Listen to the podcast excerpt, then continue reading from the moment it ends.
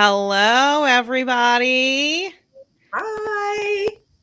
I'm Dee, and this is Marcy. Let's see. I want to see if it can. I was trying to find it on Facebook to make sure that we are live. Ugh. It Just wanted to live. confirm. Mine has know a it does. countdown. Does it? Okay. Ah, Mhm. Yeah. yes, we are live. All right. Well, maybe we can Hi, just wait. We can wait and see if anybody joins us. I'm not sure how to like it if it show oh look, it shows us at the top of the screen on this. So It we can wait for some yeah, uh, on mine. I don't know if you can see it right next. Do you have a live I- counter yeah. on it?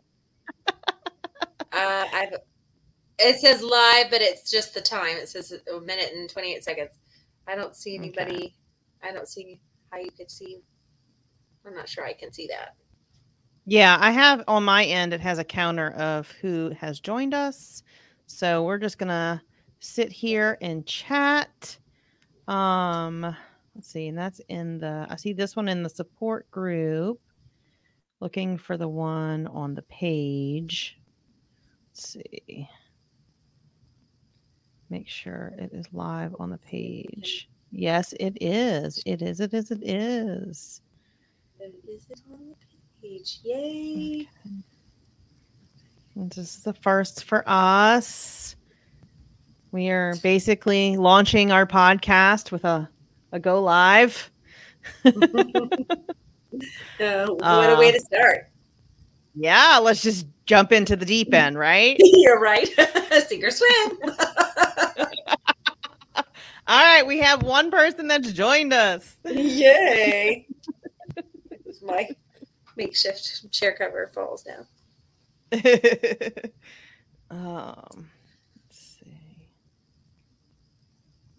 Alrighty. Um, so today we are going to be kind of talking about the Duggar verdict and kind of all of the things related to like ATI, IBLP, um, different things like that. Um, that kind of contribute to what happened today, um, how some of the teachings um, have resulted in other instances like this. Um, maybe a little speculation on maybe what um hello facebook user. I can't see who that is commenting. Oh look at that. Um i've never used streamyard with facebook so i wonder if i oh i've got to turn my volume down all right i have the live chat on so let's see it might be delayed of what I can see on Facebook. Um Oh, they love you, Marcy. Um see because if see what the comments are. Yeah, because on the um Oh, hi Jennifer. I see you now. um I can't see on my end who's commenting. yeah, because on So um, it is. go. look, I can show her ca- comment. There we go. oh my goodness. One day we'll have this on YouTube. So, um apparently you have to set it up 24 hours in advance and I had no idea. So, Ah, well, we'll do that next time. Yeah. all right. So, I am going to go ahead and run our intro for maybe those of y'all that have not seen it yet. Um just so y'all got to get an overview of what our podcast is going to be about. Yeah.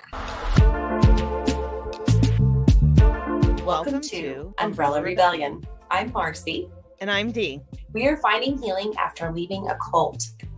we will be discussing abuse and personal experience with the ATI, IBLP, and fundamental churches. Trigger warning this podcast may contain descriptions of various forms of abuse.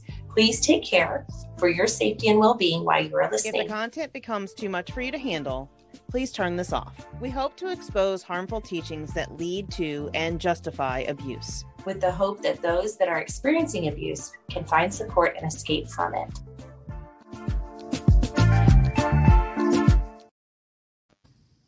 All right, guys. So that's kind of an overview of what our podcast will be about. Um, we have one um, podcast that I have ready to show um, probably maybe next week. I may wait till after the holidays to start putting them out so I have time to edit some more that we have. Um, but we just kind of wanted to take the opportunity of the verdict from um goodness gracious this thing um the verdict from josh's case that came today to kind of have a discussion about um you know different things um so i don't know how facebook feels about different words being used so i've noticed that a lot of people will refer to it as cp um or uh CSA, I think. Um, just so the algorithms won't boot them off and they can't have the discussion anymore. So if I am referring to CP or CSA, those you can kind of figure out what those mean. it's what Josh got in trouble for. So, um, I'm sure anybody who is on this channel might know that Josh Duggar is an ATI family. They were on the TLC channel. They had a reality show for many, many years. Um, Josh has been in and out of trouble when it comes to different um, naughty things. um, so, you know, leave us a comment. Like, what is what is it that you are interested in knowing about today's verdict? Have you seen today's verdict? Um, what would you like to talk about when it you know concerns you know the cults and you know the cp that happened or the csa that happened um we'd love to um kind of open the dialogue and have a conversation today. So um now i do have um let's see i have an AP article that I can pull up here. Share screen. Let's see. This is the first time I'm doing this live, so um It's a learning curve. it is, it is. So y'all are helping us figure this out, so I appreciate that. Um all right. So the headline is reality TV's Josh Duggar convicted of CP possession. Um, so the jury in Fayetteville, Little Rock, found 33 year old Duggar guilty of one count each of receiving and possessing CP. He faces up to 20 years in prison and fines of up to $250,000 for each count um, when he's sentenced. Um, so I did see an interview with the prosecutorial prosecutorial team. Um, and I thought they did a really good job of kind of breaking it down for us. Um, so um, can't remember. I don't have that up. So I'll have to pull that up in a minute and I can leave a, descri- a link in the description or in the comments or stuff um, to try and link that news brief to y'all. The the defense only comment was we're looking forward to appeals and that they were going to do that at the time that it was appropriate. Um, let's see. So sad. A comment. Uh, so sad that his dad took his side and left the girls, sisters, daughters in the dust. Just another reflection of the cult's effects on women. Leave them in the dust. And you know, Agreed. you are. Absolutely correct. Yeah. It's yeah. always about the male uh, the males in the family. And I mean, those are the those are the most important, obviously. So, you know, um, despite the Bible saying, you know, protect the little ones and whoever offends a child is worse than whatever. I don't remember the verses at offhand. yes, better to have a um, stone around your neck and be cast into the sea. I think was the verse that that Right. that. hmm Yeah. Yeah. Yes. Um, I'm gonna play around with the settings a little bit. Um, now zoom in, zoom in. Give us a So- yeah, yeah. Um, males are the privileged, and white are. males even more. Um, Yeah, you know, heads of the family. and that was something that I was thinking about, you know, that, you know, when Marcy and I were both in ATI, IBLP, um, and, you know, it was um, taught that, you know, you had to be, um, that's funny. I can't see any of your friends commenting on our page. That's weird. Oh well, here. Um, look here. Okay, so hi Olivia, I see that you're on here. Um, and Hi, Jennifer Olivia. was saying that yes, males are the privileged. Okay. So, um, you know, I was thinking, you know, with the umbrella of protection, the authority and everything, Anna's gonna need a new male authority. You know, is it gonna be Jim Bob? Is it gonna be her dad? Is it gonna be one of her brothers? Brothers? They made meant that they were going to surround her. What's One that? Their, what, I think there's in their statement they said they were going to surround her with support. Um, if she if she is the wife, then it would be under technically I think it would be under his authority. So she'll probably have to answer to him, Which is scary. Which is which scary. is scary, so scary. Because you know he's not going to listen to her. Well, no, I mean she doesn't. I mean, what voice does Anna have now? Mm-mm. and she's not going to have a voice she's going to have even less of a voice now that she doesn't have her husband protect her which he really didn't do a great job of anyway so um you know and it's like i feel like she's so secluded in that environment because number one josh was kind of not accepted by all of his siblings and they kind of were standoffish about josh anyway and Mhm. so now that For obvious reasons. For obvious reasons. right Yes. she was isolated to begin with and in that culture especially if you're a mom starting to have a whole bunch of children it's really you know hard number one to get out of the house and do anything and then your community is who's around you and that was jim bob and michelle and Right. so like what community does anna really have and what information is she getting it's all skewed like Mhm. I was hearing somebody talk about how, you know, she had said that it was, you know, Joe Biden that did this. And it's like, that's her reality. That truly is what she believes because this is what's being fed to her. Mhm. There's no there's no outside input, and um, and that is really typical of ATI um, growing up, and then as you move into adulthood, there's just really no other source for any kind of reality check on anything, um, which is where right where she is. So, you know, um, but isn't that true of most abuse? Like, um, you know, you you are so enmeshed in it that you can't see outside of it. All right. Um, there was a comment proud of the women for trying to use their voice, praying she can rise above and push through and not give up. Finding my voice as a former member has been so hard, yet so freeing and empowering. Yes. Absolutely. Yeah, and Need, healthy community. Mm-hmm. Yes. Yeah. Amen to that.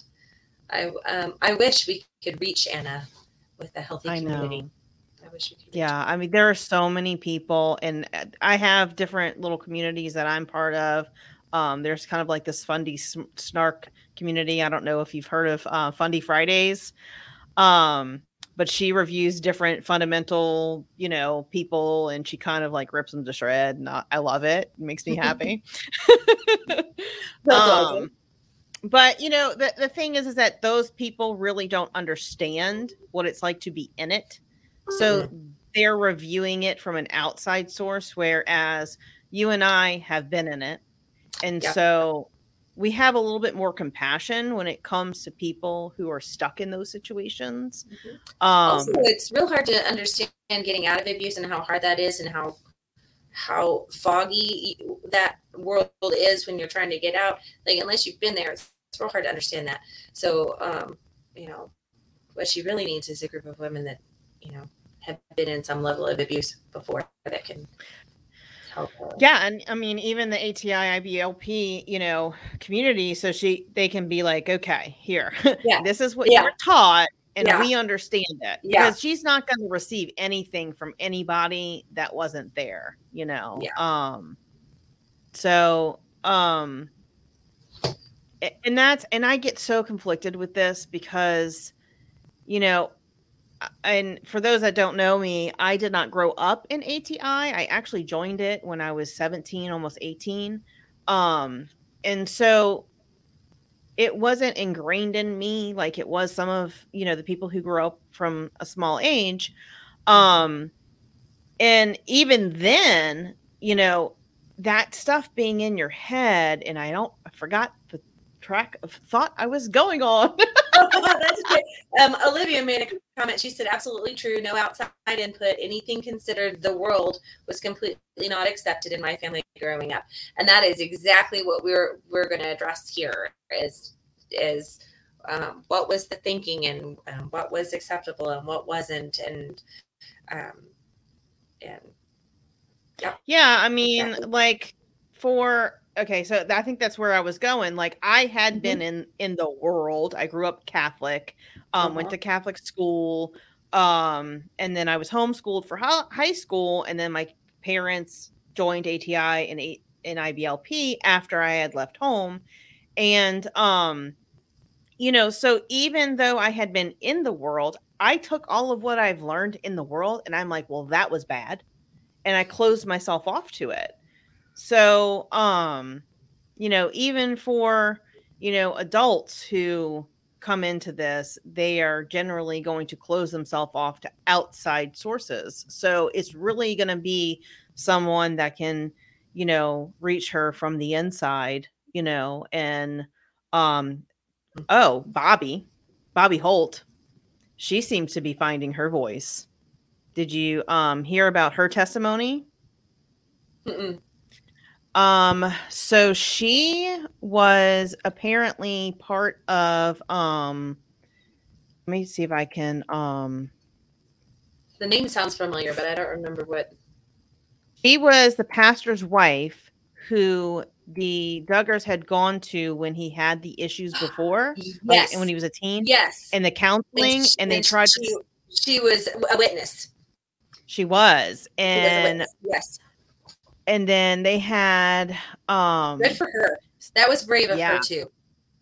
I mean, I was like, go Bobby. Like, wow. I mean, That- that- I'm impressed. Even just outside of ATI, just in a fundamental church setting, which is freer than ATI, that is even unheard of and really hard to do because Mhm. you know you get you quote unquote excommunicated.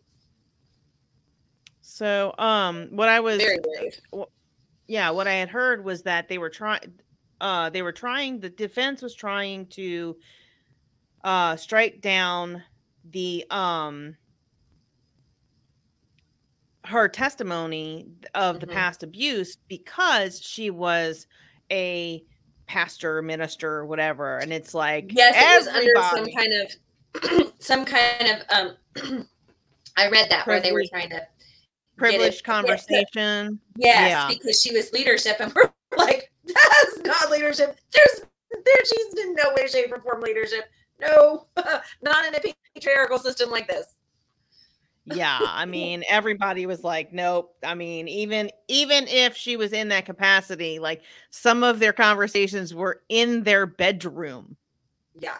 Yeah. and i i didn't know that apparently josh was courting um the one of the holt's daughters at the time and then they were like nope breaks and all that kind of stuff. I had not heard that one. That that I was that yeah, from what I understood her testimony said that um let's see. Let me see if I can find it. Let's see. Well, that that I mean, this is all speculation, but if she knew that and then he went and courted someone else, that speaks to um that community and how much that is covered up. Like you may know information, but you have to save face for for the men, and so Mhm. you don't share. Well, yeah, I mean, she was probably told to be quiet about it, you know, yeah, sure and she was. Yeah. yeah. or she just felt that she needed to be to, to, to save face for them. Or you know, oh well, let's not ruin his life because he can change, right? Yeah, Who knows? Let's see. So there's an article here, and I'll share it and read it a little bit. Um, if I can get it. Let's see. I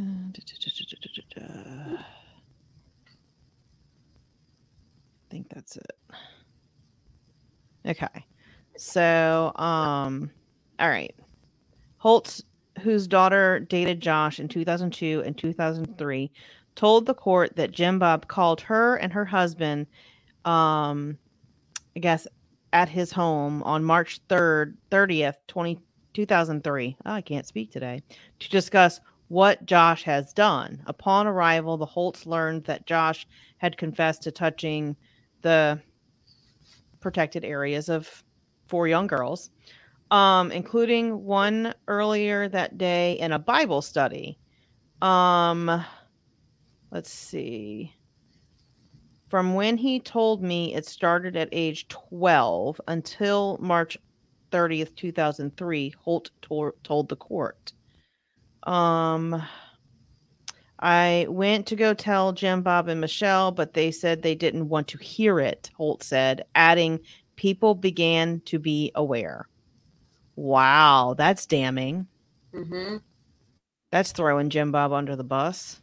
Mm-hmm. Um, it's been like 18, 19 years ago. Um, he said under examination, retried it. Oh, that was uh when Jim Bob Duggar got on, he was trying to say, like, well, I don't remember what was said. Mm-hmm. You know, we try to handle the- these things in house. Yeah, that's what the problem is. Um, yes, and that's not uncommon for the for ATI either. I mean, Well, I mean, is how they handle it right? in-house. not uncommon. It just is how they do it. Yeah, I mean, it's like let's not ruin God's name. Let's not, you know, do this. Let's not do that. You know, um. So yeah, and then I, I was hearing that, and part of her testimony, she was like, "I'll never forget that. Like, you just can't forget being told that. Yeah. You you wouldn't." Um. let's see, oh, Olivia says Olivia says in-house offers security for everyone except the abused, and that is so exactly exactly it does it does um so you know um i mean what you know when when the leader of the um cult is also a perpetrator you can only Yeah. I mean, it's just perpetuated. I mean, it's perpetuated by the wisdom booklets, it's perpetuated by the way that they handle situations, it's perpetuated by, you know, trying to save face and not ruin the organization's name. And it's like, did you learn nothing from the Catholics? Like, come on. Hiding it doesn't solve the problem. no, it doesn't solve the problem. I can say from experience that um, anything that when I was serving at headquarters up north, that anything of even slightly sexual nature um, at all, the the guy was always um, counseled, um, like at, at campus, um, usually Northwoods, um, and the girl was always sent home. So the girl was not helped at all, and the and the guy was always taken under wing and hidden away for a few weeks so that the the situation would die down because North Northwoods is up north. Nobody ever goes up there. It's for the lead of the lead of the lead. and um, so they would hide him away for a while, and then usually he would get sent home, or sometimes reinstituted in a different training center. They Right. would keep him on. They just put him somewhere else where nobody else knew what the situation was because they quieted it down. So this this, this um, kind of how they're handling it is exactly it. It's just it's been done over and over and over and over again. They were probably if they got counsel from anyone, they were probably told to do it that way. Well, yeah, of course. I mean, Yeah. you know, like that would be I mean, and I'm pretty sure almost the same exact steps are are laid out in the wisdom Yeah. booklets, if Yeah, I recall correctly. I don't You know, remember if they were that explicit, but um, but how to handle a any kind of um controversy, mhm, controversy, whatever. Yeah, you know, it's always conflict, right? Yes. Um yeah, and then, you know, these poor girls are confused about what actually happened, you know. Yeah. Um and they're wondering if they did anything wrong because well, the wisdom booklets say, well, you did something wrong, you know, you you made your brother stumble. So obviously it's your fault. And then let's double down on that and say, well, you have to go home now. So Mhm. really it is your fault.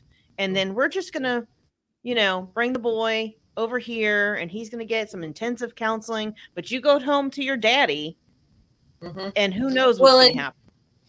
in in the in the training centers uh, going home was like the ultimate punishment too because to be serving there was a was a big deal and so to be sent home was like the ultimate shame because you were pretty much being ex- not excommunicated but you you were it was a shameful thing so the Right. So, good. you know, yes we're, all- we're yeah, I mean Yeah. for sure, because what you couldn't, you know, do the right thing for however many months you were there. So, you know, I'm sure the parents weren't nice when sometimes when they, you know, came home and stuff. So i don't know i i never really um the few that i knew that got sent home i never really heard from them again um which you know which is so sad um let's see.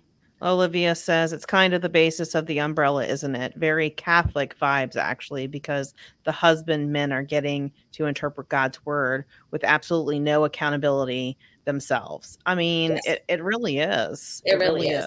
It really is. It's a it's a weird mix of a whole bunch of different ideas, um, Catholic and some Protestant, and it, they it's like he's taken it and mixed it in a pot and. Um, Well, I mean, Gothard was almost like the Pope, right? yes, You know, I mean, in the ATI IBLP circles, he would basically be what the Pope was. You know, I am getting my instruction from God and I am going to put it in this pamphlet and you're going to read it and then you're going to implement it. And then, you know, and then it's open for interpretation as well, just like the Bible is. And, you know, some people interpret it literally and some interpret it liberally. I, I mean, there was a few people that I met in IBL, like three, that were kind of more liberal, but they were still like uber conservative for for liberal. yes. Um, so you know, it's like um, and then you know, it's like I've heard so many stories, like you know, way back when Recovering Grace had you know first came out, you know, about you know how abusive families could be, and I was like, what, like in this community like this was supposed to be the creme de la creme of the christians right and it was Yeah. like mind boggling to me and then as i started to get out of it it was like oh i get it now it basically is a breeding ground for it Mhm. It- Yep. The materials are like this manifesto of i don't know like grooming materials. Like the whole thing, it's so icky. Ah, let's see. Um, and I remember the more fringe ATI people always being gossiped about gossiped about. They were considered the rebels for sure. Oh, Oh, yes. absolutely. Absolutely. Okay, Absolutely. so so I don't know if we want to uh, mention what house we lived in at at um IBLP. I don't see but there was we might we might have some fellow people on here that that live there. okay, so we were in Brook Manor, and I was only there We're for three months. Brookies, yay! I don't know if I'm to be excited about that. Other than the people there were, were awesome, and I have lifelong friendships from it. Yeah. But um, anyway, um, there was this one girl that that lived in in Brook House with us, and I actually worked with her for a while. And I went home with her to um where she lived. I'm not gonna say where. Um, but like I was like so aghast that her church was like um Christ- played Christian rock and I was like, "What? Like y'all do that? Like I didn't know anybody did that in this, you know." Yeah, because you knew you were so... Accurate, you weren't supposed to. If you if you were more on the liberal side, you just didn't say. no, you didn't. And I was like, "Oh my Uh-huh. gosh! Like they have Christian people that listen to Christian rock and it's what? I, where am I?"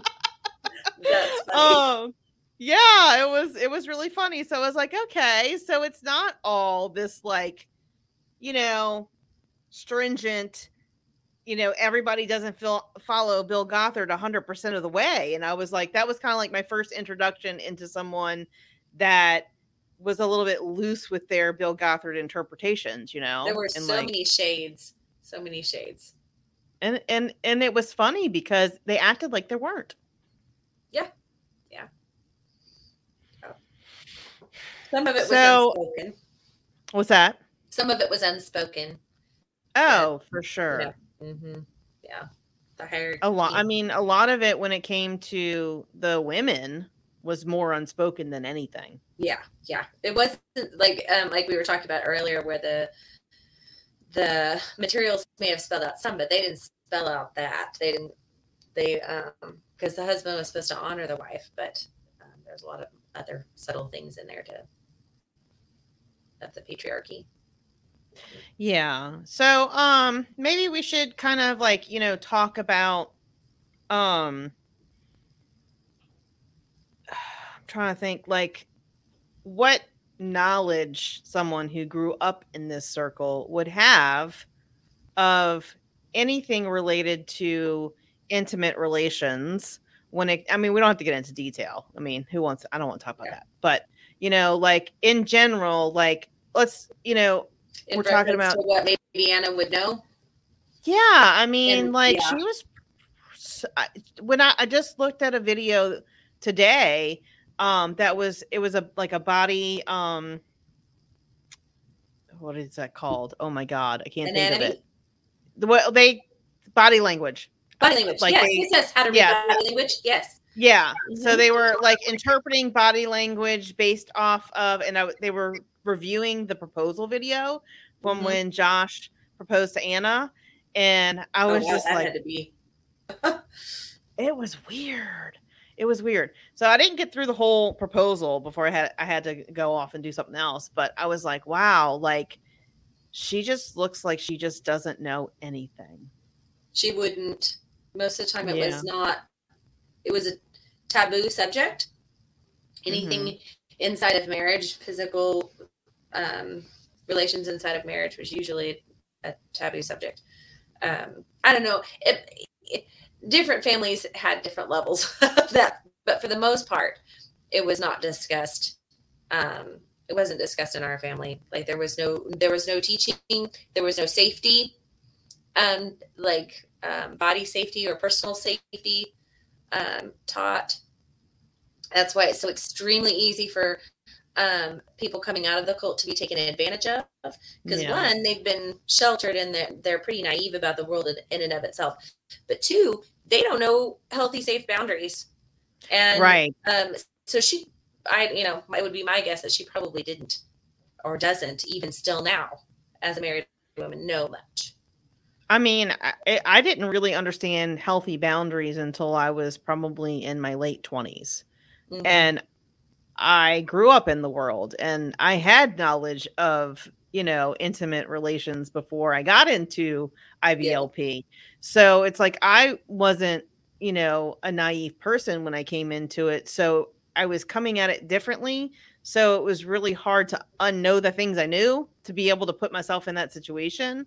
Mhm. But, you know, um even then it's like I was not taught in school or by my parents healthy boundaries or that no was a thing. Like yeah no well and and um and it's taught within the ATI circles. In marriage the woman can't say no. There isn't a no. Um so it's not it's or at least it's frowned upon. So uh, very highly. she yeah so she w- wouldn't um you're not supposed to deny that to your husband. So um it would surprise me very much that she had any knowledge of anything outside of marriage much less what she heard in that courtroom which makes me so very sad for her Well, I know that she walked out on some of it. yeah, Yeah, but Which- she, they, the prosecutor, I think, had left his computer on, and she did see some images. Um, and from what I heard, she didn't really have a reaction, which is like, I'm just wondering, like, how sleep deprived she is with a newborn baby right now. Like, how right she, nobody can think straight with a newborn baby nobody's getting any kind of sleep um olivia has made some comments here I'll put it up. You want to read it? Oh, it says honestly, I think adults who grew up in ATI who were, who aren't married yet have a very small knowledge of sex or anything labeled inappropriate. My family even censored parts of the Bible that were um, more mature topics like rape, rape, and told me not to read things that were only meant for marriage or would give me bad thoughts. And that is absolutely correct because that's the same thing that happened to me as a kid.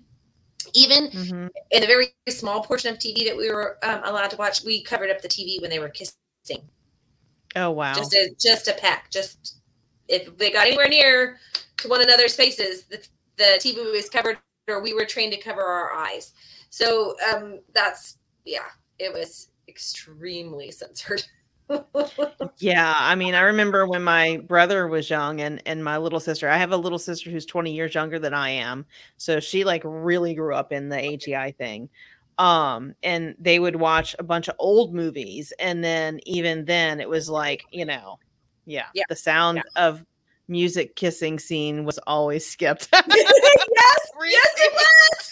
yes, it was. My mom made me skip that whole like one of the whole songs because she didn't. She thought it was bad. yes. Oh, or man. Disney. We were covered at Disney too. like, Yeah. Yeah. Yeah. mhm. I mean, it's it's amazing to me looking back, like what things were considered evil and Mhm. not appropriate to Yeah. that. It's funny now, but in Yeah. context of this, this just tells you how little or how Mhm. much that is controlled and how little um, even young Right, the adults are- on- know, know about that or that are, they're just not in a place to even keep themselves safe, much less um, Understand. with Yeah. children or anything. Yeah, So- I mean, and that's the thing. It's like as a child, you have no consent to anything in that environment because you are told what to do, how to do it, how often to do it, when you can do it. And if you complain or gripe or anything, you're going to have, you know, consequences, you know, whether it be physical or otherwise, depending on your family. Um, you know, and I know my my mom read to train up a child, and I was horrified at some of the stuff that she did, but like I was a terrible child and I was very rebellious. So I was like, well, maybe this is what's going to help her not be like me, you know? and then I adopted some of that when I had kids when I was little, uh, when they were little, when I was little. No, I didn't have kids when I was little. Um, I adopted some of those techniques because I thought they were going to save my kids from being holy terrors, you know? And it's like, now my kids have PTSD. So, I think um, I think a lot of parents coming into ATI probably did the same exact thing. This was guaranteed to keep the children safe, and what parent doesn't want to keep their children safe? But it was Right. taken such an extreme, hmm and the parents Oh. stopped. Nobody once they were in, they didn't stop, or say, right. this makes sense, or this doesn't. You know, this is too much or whatever. Um, so a lot of it was just done in the name of protection of the children, but it's not. it didn't really Right. anything. It made them more vulnerable, honestly. It it did. And and you know, looking back now, it's like if you break the will of a child when they come an adult, what will do they have to stand up for themselves? None. You've Mhm. broken it. No, yeah, no, they broke it. I've struggled with that growing up as an adult, um, having a will of my own because my will, one, I was so compliant anyway. I'm just a compliant personality. Two, wasn't given the choice or trained up because I started at five in ATI. So I grew up in this. My mind has, they, they trained me from very, very young. So I didn't know anything else. So I didn't start learning all the normal things until I was 24 when I got out. Mhm. So um, I've had to re relearn a lot of that, and even still now at 42, I still have to retrain my brain and say, no, nope, you have a choice in this. You know, you do not have to imply, or you you get to choose. Right. You get to choose what you feel is healthy. Yeah. And that is something that is not taught, not even to the the boys or the men. It's you know, it's it's this or is you the don't have way. to ask permission. That's the other thing. I don't have to ask permission.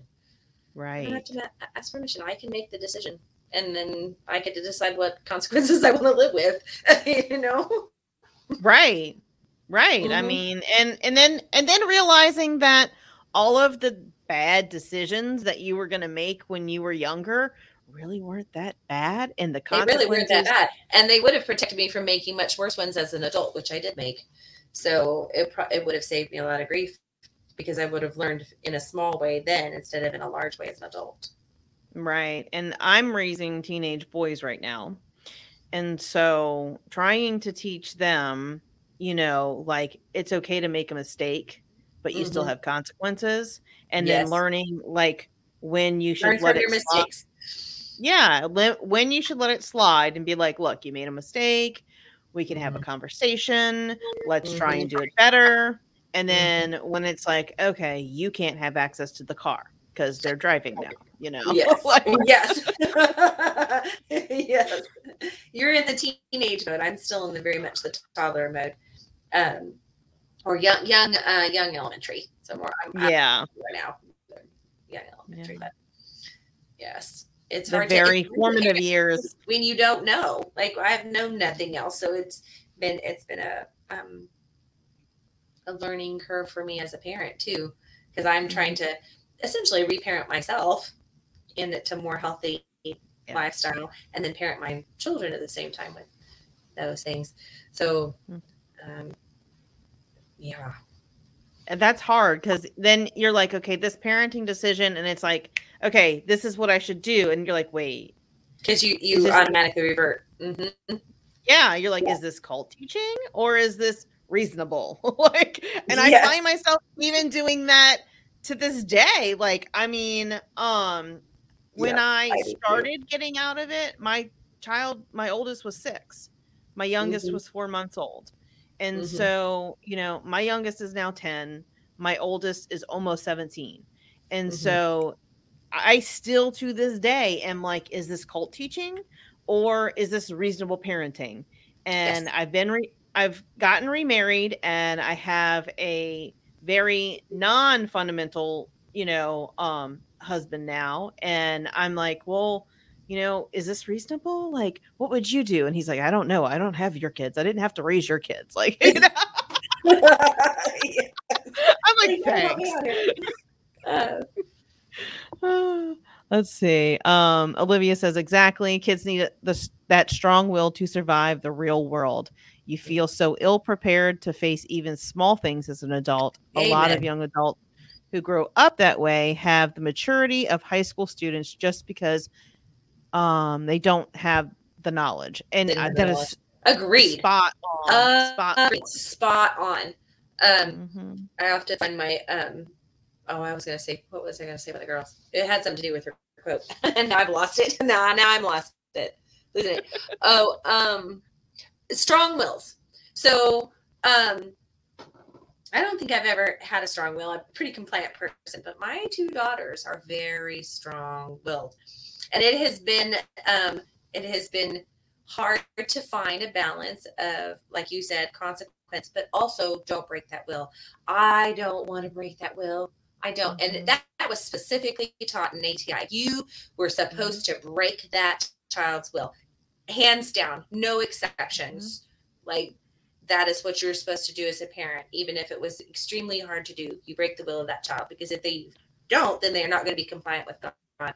And um, so I've swung the opposite way with my parenting is I don't want to break that will. I need to mold it. I need to send it in the right direction, but I don't want to break it because then I know my daughters are not um, safe. Right. I mean, give it a positive direction, Yeah, not give it a necessarily positive direction. break teach it. them yeah, how to like teach yeah. them point in the right direction. Teach them how to control the emotions that they can control. Control, you know, um, manage manage themselves, but um, but don't break it. So I was just thinking when you were saying that, you know, and that brings us to a you know facet of the abuse that happens in this. That's psychological abuse. That's what Mhm. people in non-religious, you know, things do when they're abusers and they are predators is they break the will of the people that they Mhm. are around so they have no fight in them to Mhm. fight them when the real bad things come out you know like Right. they're going to be the sweet the you know the caring the doting person and then it's going to be slowly like breaking that will of fight you know like what's wrong with you that's normal you know there's nothing wrong with Mhm. what i'm doing and it's a small thing and you're like okay It's well you know yeah and right exactly and so it's the psychological abuse that breaks you down to conform you to what people want you to be you know and it's it's so so damaging and it's just like uh it makes you susceptible um, later in life too, um, because I honestly think that that relationship choices um, for me would not have been made had I not um, already been set up for that. Oh if i had understood was already like yeah um, to be groomed. yeah i mean it was basically like oh well this is familiar okay yeah Mhm. Um, Olivia had another comment. I remember being banned to my room literally all day long until my dad got home that day because my mother said my stubborn will had to be broken. I think I was around seven or eight at the time. Wow. Wow. I'm so. I mean, I can understand banishing a teenager to their room all day. Like, I can't deal with you. Like, but a seven or eight year old? No, no, That's that's, solitary terrible. confinement. That's bad. That's Yeah. terrible. Oh my goodness. Uh sorry you went through that, Olivia.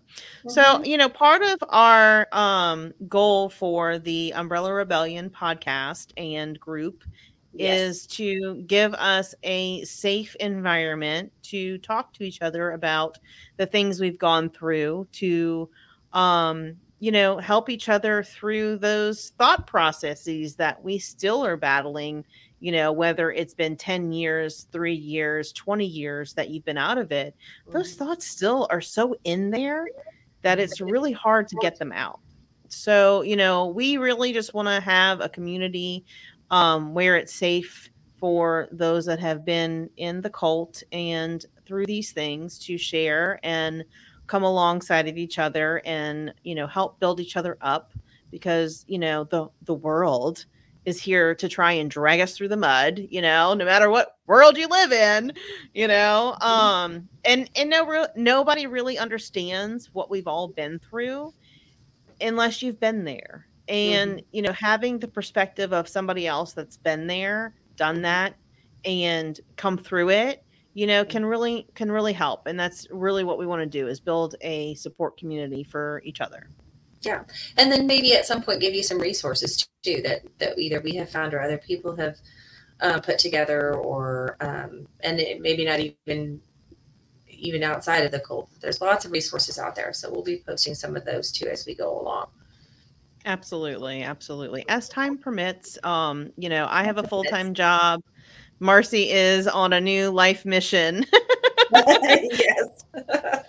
uh, she has a house that you know she's constantly working on. Uh, we have two houses now that we're constantly working on. So And both of us have Um, kids. I'm single mommy with two kids, so she's got her her all her house full of boys.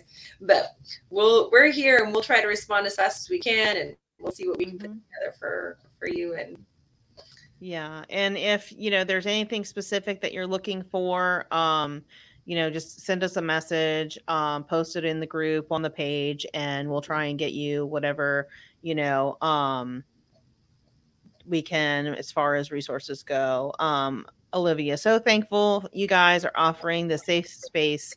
It wasn't until my first healthy relationship with my current partner when I was able to start realizing how deep the cut affected me and how abused I actually was. I mean, that is true for a lot of us. It takes one person that that understands healthy boundaries and relationships to teach us. You Yes. know, it was the same Yeah. here. There, it wasn't until the healthy relationship. I think we have a new person watching. Michelle, I see you there.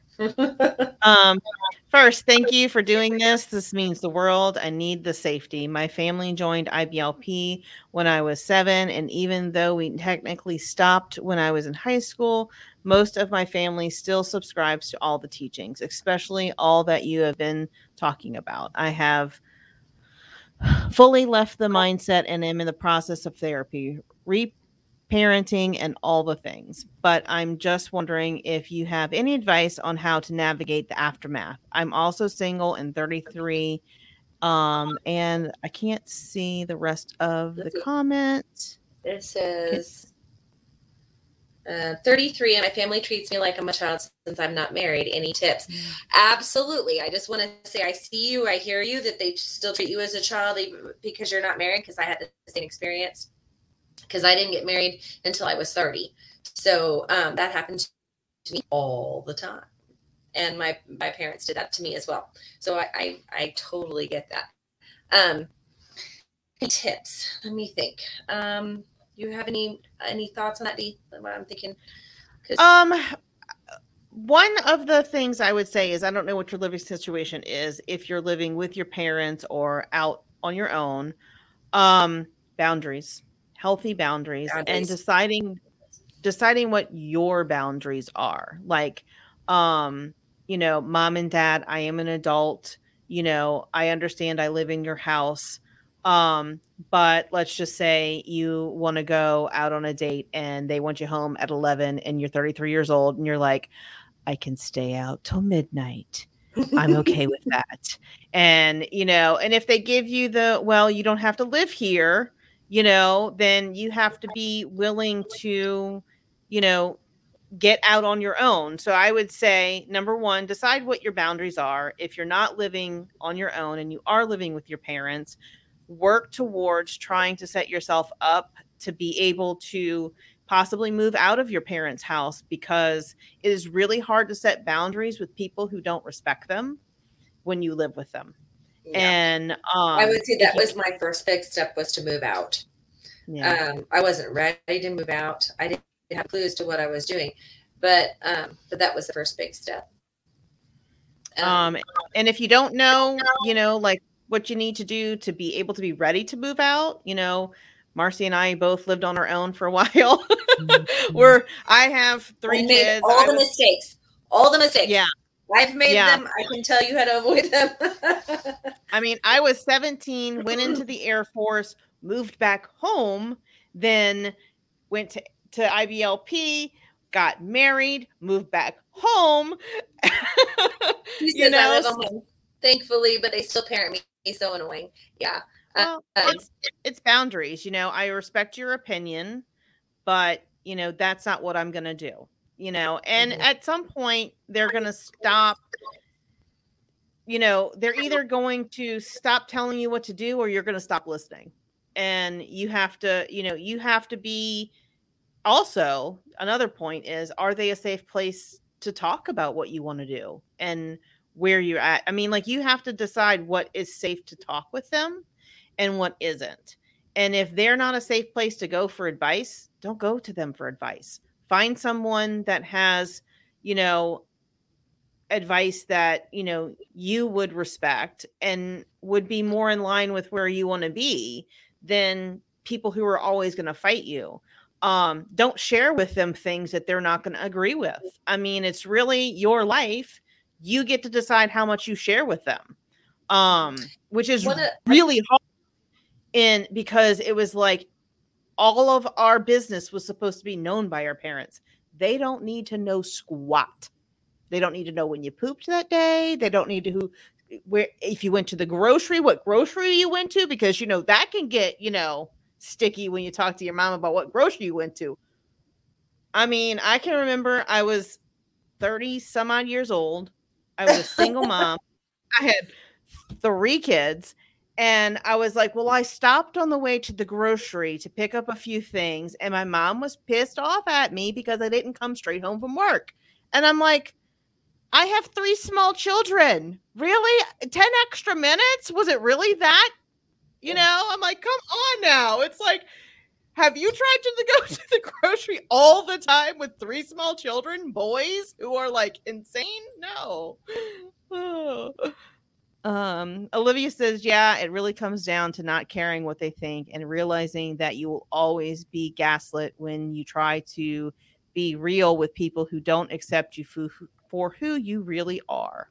Yeah. Yep. And when right, Olivia. when Dee was talking about um don't like don't tell them or don't ask find another source for asking advice. One of the best ones that I found was I found a couple of good girlfriends that were slightly older than me, like maybe five or ten years older than me. And um I, I think one was at work and one was in a um a Bible study at the time because I was attending a, a different church from my parents. I, I chose to go to a different church. That was part of my way of breaking away. That was one step. Um, and those people, I was able to um, get solid advice from them, um, life advice that I had never heard before or didn't learn growing up because it was, you know, ATI and my parents. So um, that that was another resource that I used was just girls that were slightly older than me that had a little bit more experience. and I was able to ask them like a big sister, okay, big sister, what do I do with this dating situation? Or was this him going too far? Or what do I do about this? Um, you know, living on my own, I've encountered this thing that I don't know how to handle. Um, and they were able to give me good life advice on. Yeah. Um, this person, I'm not sure who it is. Y'all should do a whole podcast on dating. Haha, I need help. That's Michelle. Michelle Joy is the one that joined us just not too long ago. Yes. Michelle, that is a topic. I will write it down. I'm writing it down right now.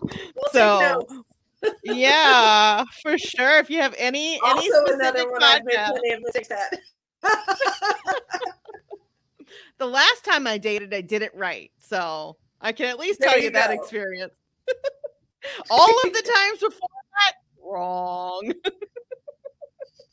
um, let's see. Um, let's see.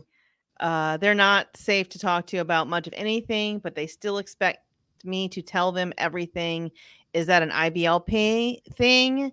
I'm not the only one. That is really a fundamental IBLP slash fundamental thing is for the parents to want to know everything about you. I think sometimes it's also just a parent thing um because they want to make sure that you're hmm I'm sorry. I said hi, Monica.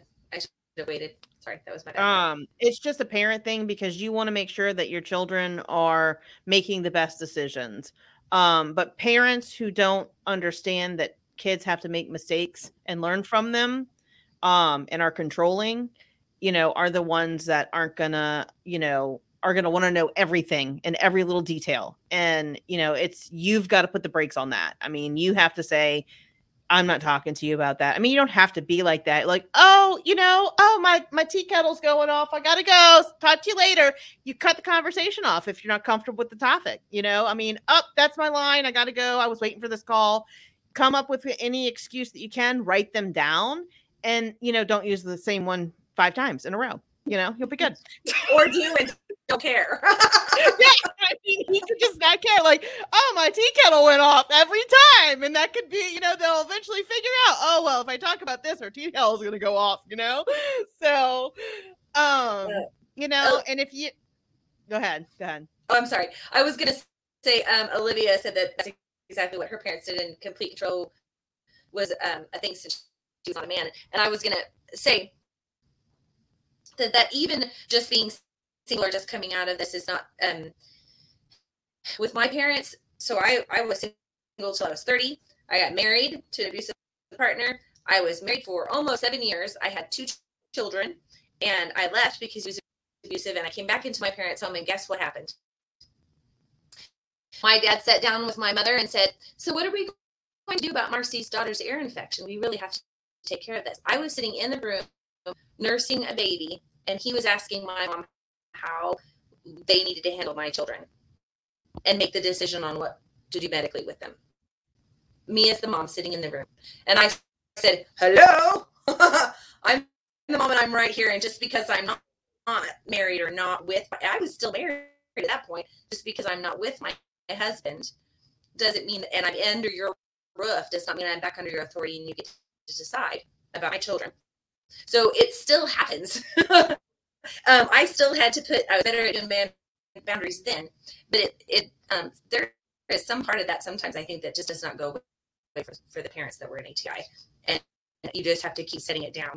So, um, just, I guess what I'm trying to say is just keep doing it over and over and over and over and over again. um, yeah. Um, repetitiveness. Yeah. I mean, yeah. eventually they'll get the point. I mean, it's going mm-hmm. to be a hard road to toe you know, at mm-hmm. first because they're not used to you setting boundaries. And anytime yeah, it was harder at the beginning than it, than it is now. That was easy mm-hmm. because I had learned. I was able to say, no, I'm the mom. But that took 15 years of practice. So just keep practicing. Yep. Yep. And, you know, sit down and really think about what, you know, even if you have to write it down, what are you willing to share with them? You know, decide. And, you know, sometimes when we write things down, we're, you know, more prone to follow through with that. Um, and then get your escape plans. Like, what are your escape plans? What are your options if you're at their house and there's a conversation you don't want to have? You know what I do? I'm not talking about that. That's what I do now. I mean, it's been several years of, you know, figuring that out but it's like i'm i'm not going to have that conversation right now. I'm not comfortable with that you know and saying i'm not comfortable with that is sometimes you know what you have to say and they they get it. I mean um it, it's my parents are really more respectful of boundaries. Um they finally did go to some therapy and have learned about setting boundaries for themselves and respecting those for others. And so um it's been really a learning process for our family. Um, and I will always be a proponent of therapy. I mean, if you're not in it, I highly suggest it because your therapist can be somebody that you can say, okay, this week I had this situation and this is what happened. And, you know, it's like, I want to handle that differently. And then they can kind of work with you to find some solutions to that that problem you know or that scenario or whatever. So, um, you know, boundaries are the most important thing when it comes to separating yourself as an adult from your adult parents, you know. Um, yeah. You have anything else to add to that? Nope. I think I thought was good. That would have been the next thing I was going to say was therapy, um, because I wish I had gotten it a lot earlier than I did. I think I would have progressed a lot faster had I had a counselor. um, yeah. And uh, I would say um, I would encourage you to not do it within the, still in the church. Please don't go to a counselor in the church because you don't know if they're certified. And um, most of the time, they're going to tell you the same thing. So go to someone that has had the training, that has gone to school, that can give you a more balanced view. Not not because it's not biblical, just because it's based in science and the way your brain works, and they have all the statistics of what normally happens. Like, for instance, um, when I was coming out of that abusive relationship, the counselor shared with me that it takes someone seven times to get out. It, it that's the, what the statistics say. That's what the numbers say. Is it takes tries for her to get out. And I I was feeling bad because it took me four tries, and the statistic is seven. And so she was able to even give me numbers, and mm-hmm. they might be able to share their scientific things with you help you um, more than just a counselor from the church. So. Yeah, and there are, um, and I'll try and find the resource.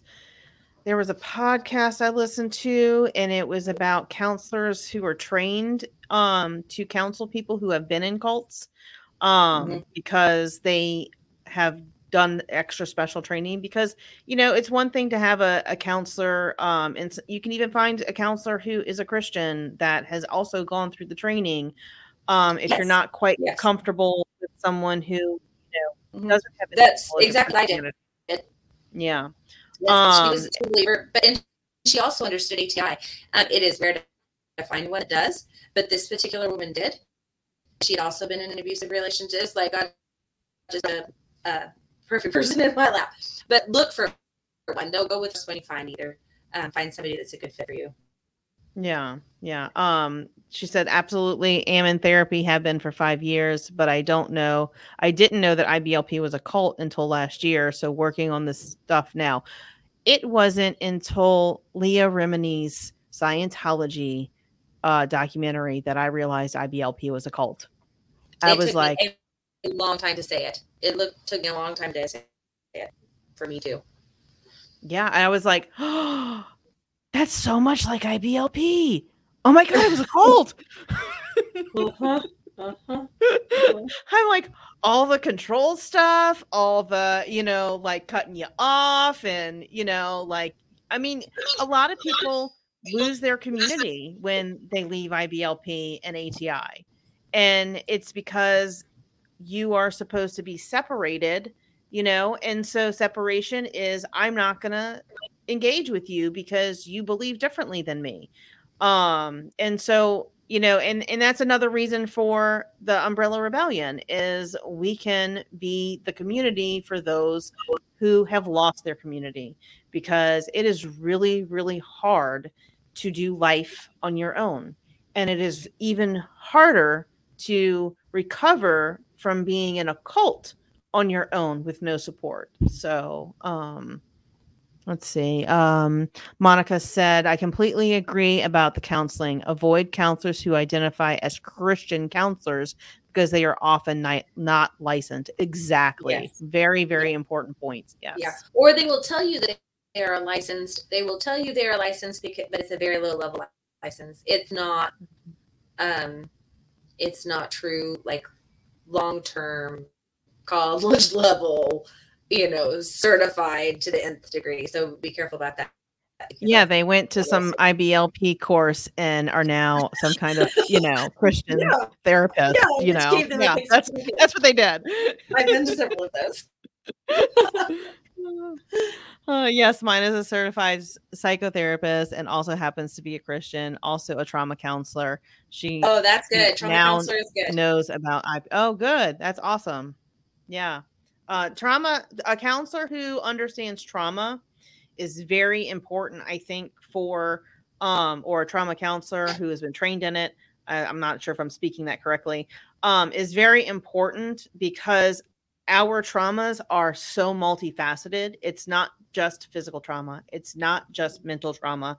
It's physical, emotional, financial, spiritual, and um whatever else you can think of abuse. I mean, it's it's every single facet of abuse that was especially to the women, especially to yeah. the women in this cult is we had it all because we had absolutely no power. And we were all fed these lies that we didn't deserve it. And it's all abuse. It's abuse on so many levels. It's it's insane. It's I, I forgot the sexual abuse as well you know um you know because when you're in a marriage and you're not allowed to say no and you don't feel like it yes there is marital rape and i have experienced it and it is a terrible thing. So um well, it sounds like you're well on your way. So good for you. Um, yeah. What you've already accomplished because that's huge. Yeah, I'm very proud of you. I mean, that's it. Uh, you know, you're you seems like you're doing a lot of the the things that we've all done. You know, to try and help ourselves. You know, um, and hopefully having this community, um, and a safe place will, you know, help you even more. And if there's anything that we can do, let us know. Mhm. So, Or if Um, anybody else here has resources too that they want to contribute, please do. yes, absolutely. Um, Yeah. we're we're limited in our knowledge and time, so we will definitely lean on the community to help us, you know, share resources.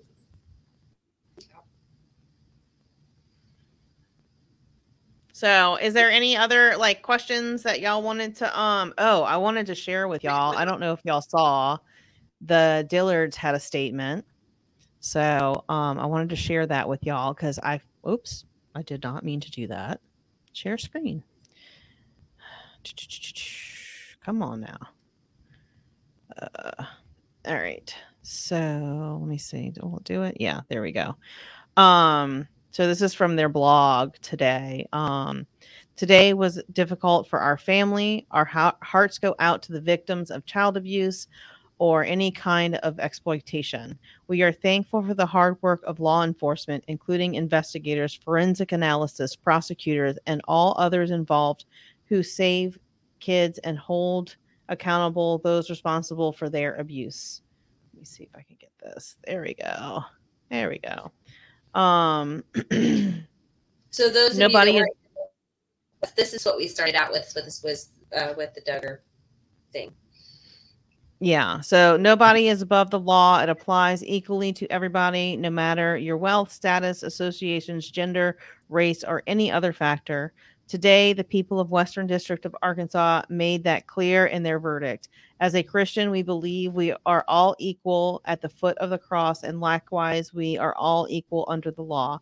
Jesus warned his disciples Beware of the leaven of the Pharisees, which is hypocrisy. Nothing is covered up that will not be revealed or hidden, that will not be known. Therefore, whatever you have said in the dark shall be heard in the light, and what you have whispered in private rooms shall be proclaimed on the housetops. Moreover, he who justifies the wicked and he who condemns the righteous are both alike an abomination to the Lord. We have been lied to so much that we wanted to hear the evidence for ourselves in court.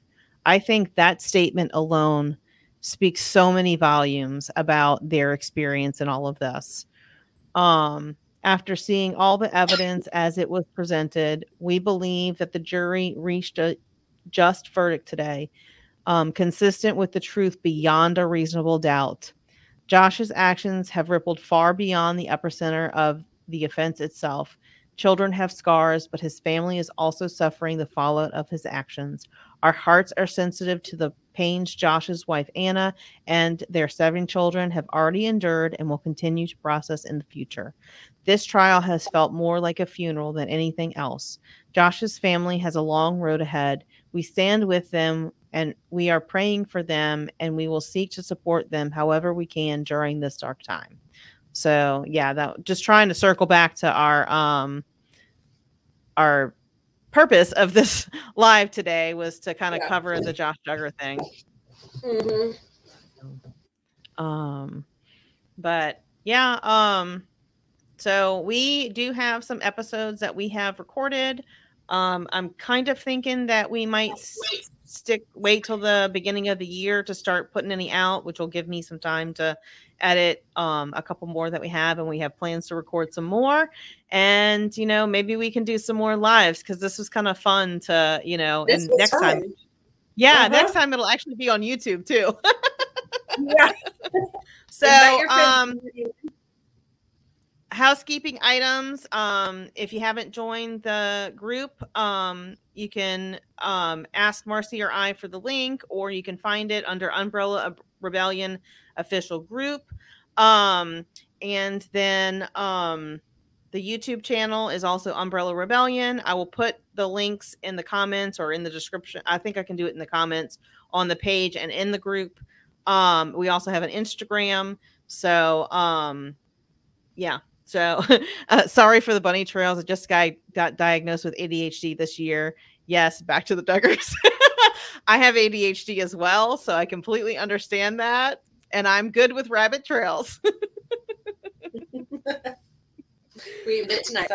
but that's where that's where good content comes from. where good discussion comes from. So yeah, absolutely. And you know, it's like we we're just starting this community, so we don't know where y'all are all at, and we'd like to meet y'all where y'all are at.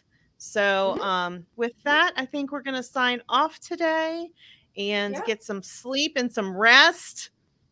And thank thanks you so much. Us. Yeah, thanks so much for joining us. And um, I am going to close this out with our extra from our YouTube channel. So, our outro, whatever it's called, I don't know. It's getting late. Y'all stay strong. And if you need anything, please reach out to us. Have a good night. Yes. Bye. Bye.